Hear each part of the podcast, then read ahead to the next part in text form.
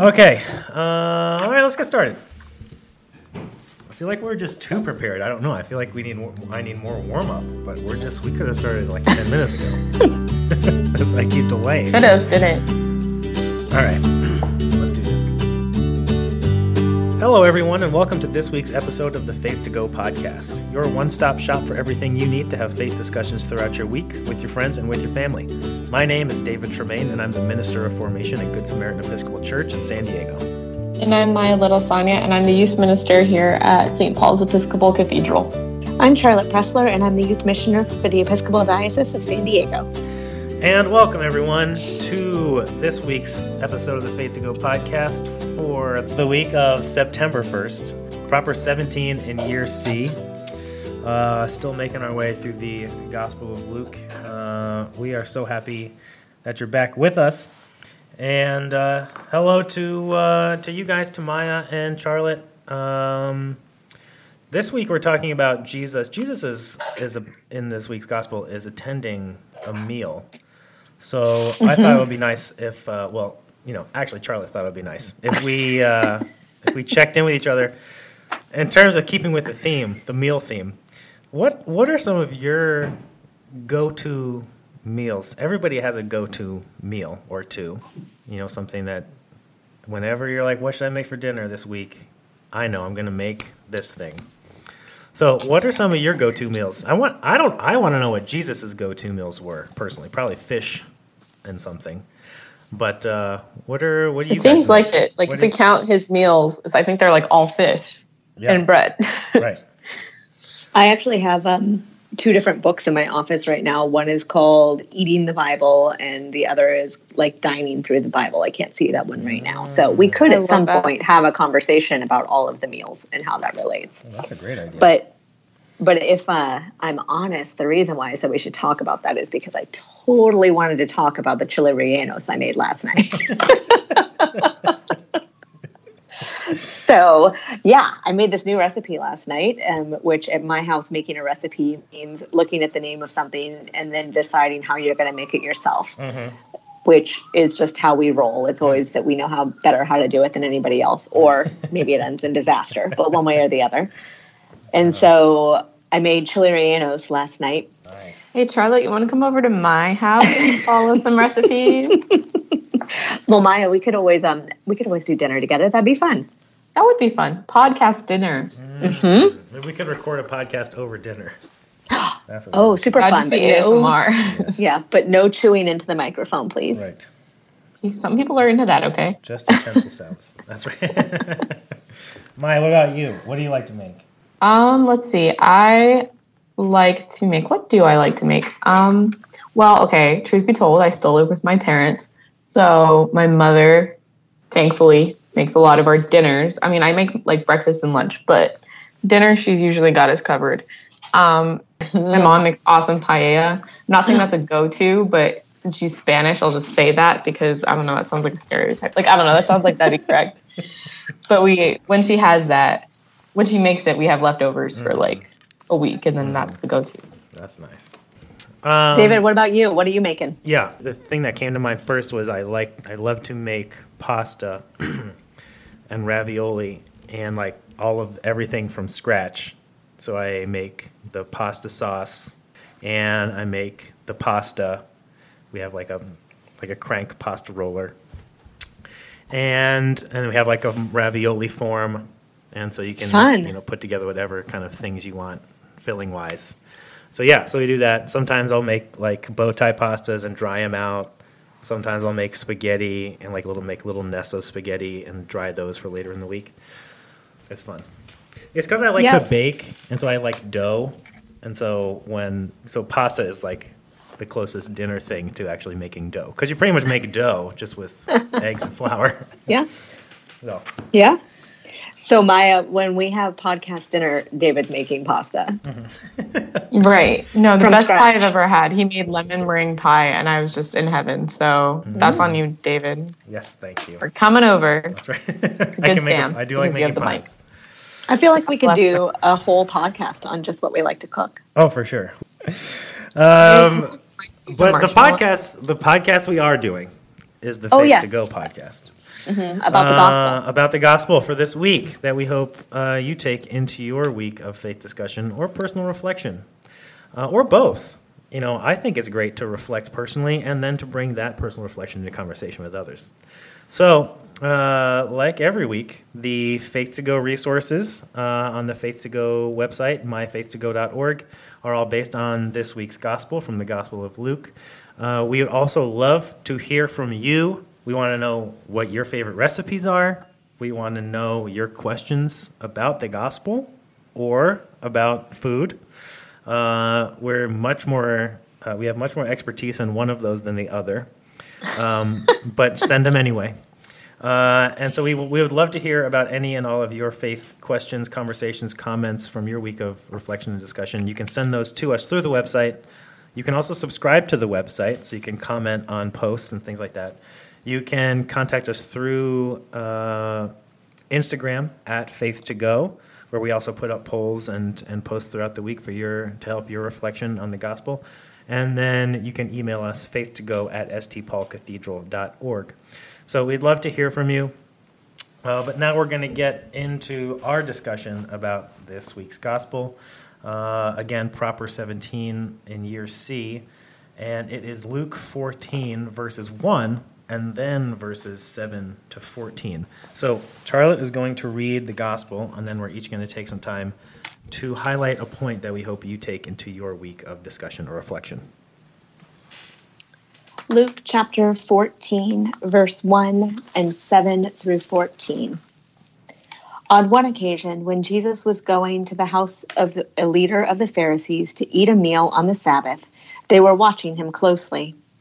When he noticed how the guests chose the places of honor, he told them a parable.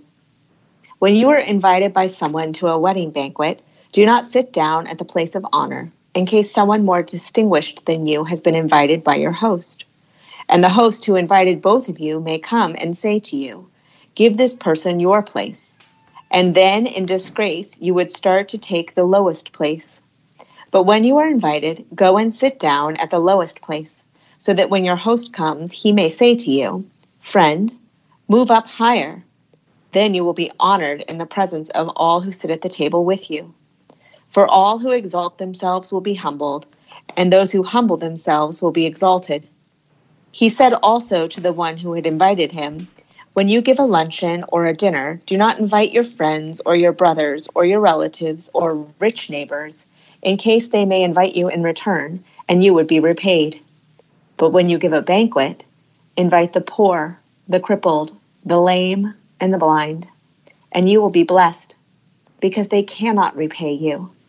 For you will be repaid at the resurrection of the righteous. All right. Jesus' instructions on how to host a dinner party and or luncheon. Very important. Uh, I just I love that the word luncheon is in there. There's just something that's so funny to me about that. Oh man, luncheon. Anyway, it's accurate. uh, so, um, interesting thing to note: we're in chapter 14. Um, the last week was we were in chapter 13 so we're just in the next chapter. And uh, jesus is talking about you know we're going to get into the par- of, to the story itself. Um, but he's talking about kind of customs that we may that still resonate with us today i think. I, I think ours our customs for weddings and banquets and things like that are different obviously than jesus's but close enough that there- there's not a whole lot of translation of like cultural expectations that we, I think we need we need to do. So I think it's it would be good to just get into it. So uh, oh, I have the first point.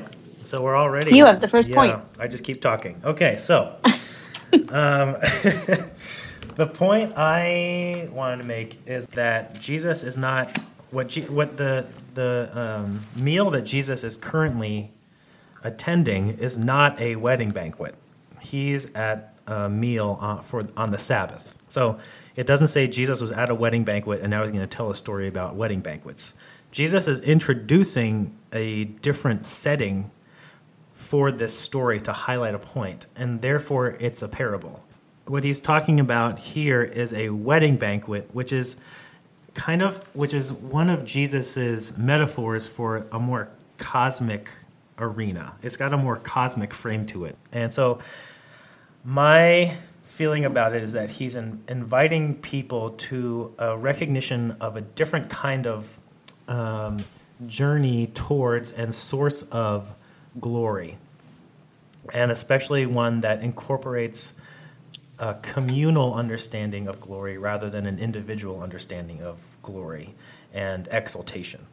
So, what he, in the first example, he's talking about a person that goes to a wedding banquet and sits at the place the like number one seat is really like the the, the, the first seat the first highest honorable seat uh, at this banquet which is the what would be like a very direct translation of it.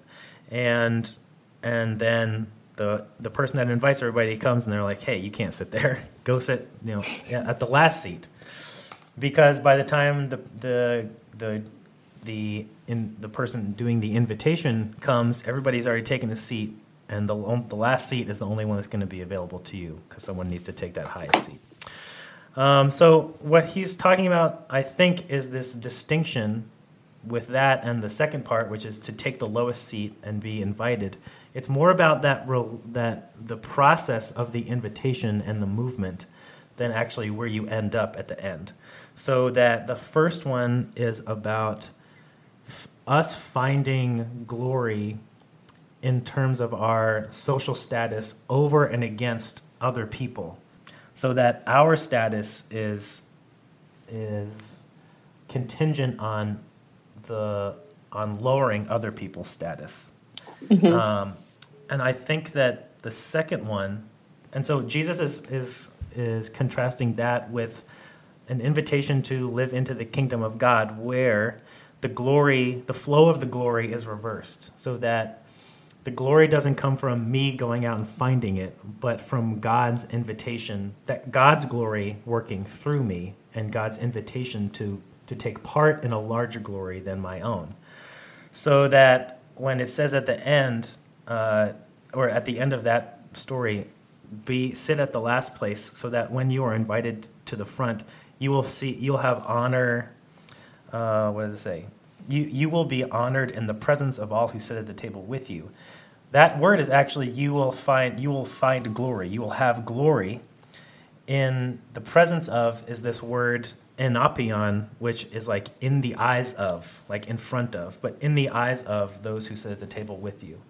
So you will have glory in the eyes of those who you've been sitting with. So I think it's about being in solidarity with people and recognizing that when we are in solidarity with other people and we're in relationship with people, uh, the glory that we find through God is not one which glorifies us while recognizing the lack of glory in others, but a glory that recognizes not just my glory, but that the fact that we are all we are all taking part in God's glory. And so that the raising up of me is a raising up of everyone that I'm in community with, so that it's not an individual glorifying, like I'm going to get out of this place and go sit at the head of the table, but that I am representative of all those people that I've been sitting with. So that when I sit at the head of the table, it's actually everyone is taking part in my glory at the head of the table, and thus all taking part in the same source of glory. So I think it's not. I think it's not about the outcome at the end where you end up, but about the process by which you get there and the process by which we recognize our interrelatedness with all these people that are that we are with and that a glory that that lowers somebody else is not really glory at all. Right. And I think that in your use of glory and kingdom and I think that there's also a making of room mm-hmm. that you know when you put yourself in that lead position if you put yourself in the front you're saying i'm making sure that if anybody's going to be left out it's not me mm. that i've already got my seat i've already found my place and that in choosing instead to take the lowest place that you're saying i need to make sure there's room for everybody else right. um, which again invites everybody to the kingdom and shares in the glory mm-hmm. um, so that kind of goes into my point um, where I wanted to talk about in verse 12 uh, when it sa- when Jesus says, "When you give a luncheon or a dinner, do not invite your friends or your brothers, your relatives or rich neighbors." Neighbors, and I wanted to talk touch on this part where he says, "In case they may invite you in return, and you would be repaid." Because I don't know, something that really sort of changed my perspective um, on a lot of my relationships was we had um, Jeffrey Zlotnick from Dharma Bum Temple come and speak at the cathedral and he had talked about examining our intentions um, with other people or with items or goods. Uh, why do we feel we need to engage with these things or these people? And I thought that was really interesting as I examined my friendships, my work relationships, school relationships. Um, was I entering in this relationship to or engaging with it so that you know it might be a really mutually transformative and engaging sort of thing? Or am i doing it just perhaps i don't know this is this person's a good connection. I should know them. I should talk to them so that they can connect me to this person they i can achieve status with them and even in the smallest ways i realized that my relationships were like that and of course like that makes sense because usually, well, many relationships are mutually beneficial, right? You know, friendships and, and the like.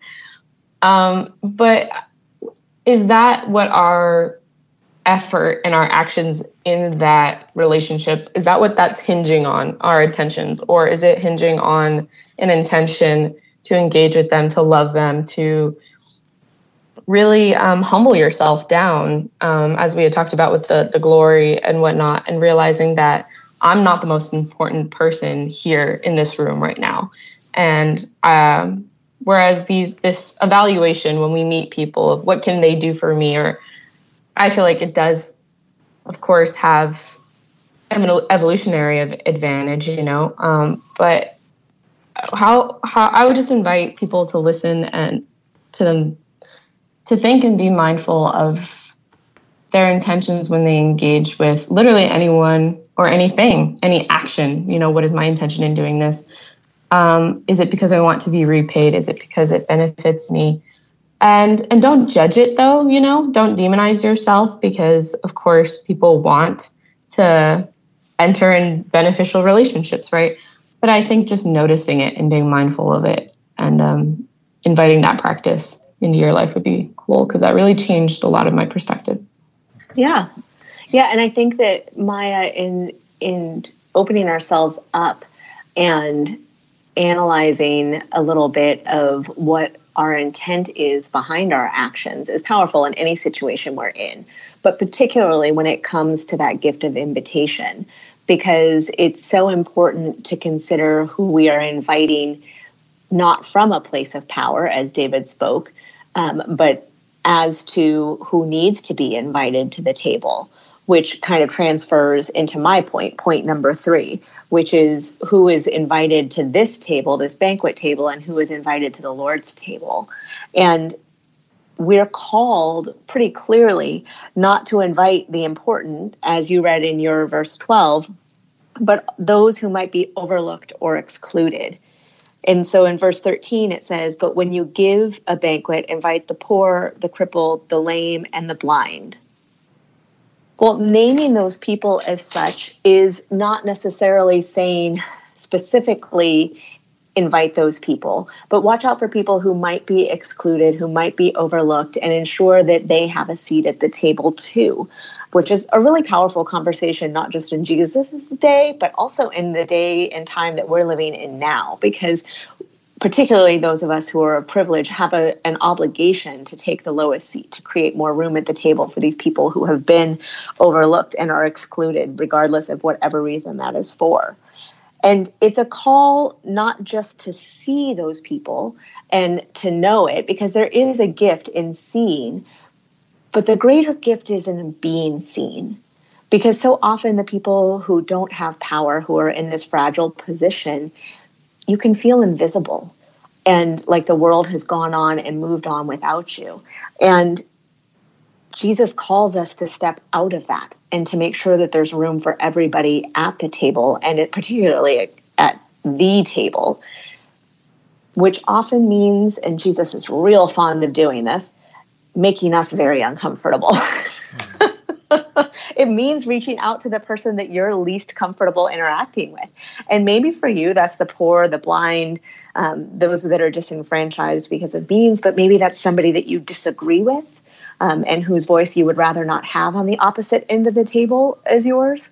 But regardless, we're all invited to the table, and it's our obligation to make sure that there is room for everyone. And then in 14, we transfer over, and Jesus gets right to it and says, and this isn't because of you're going to get a reward, because these people cannot repay you. You're doing this because this is the kingdom that I'm calling you to live in. And it's not about the kingdom when you get up to heaven, it's about bringing this kingdom to earth now.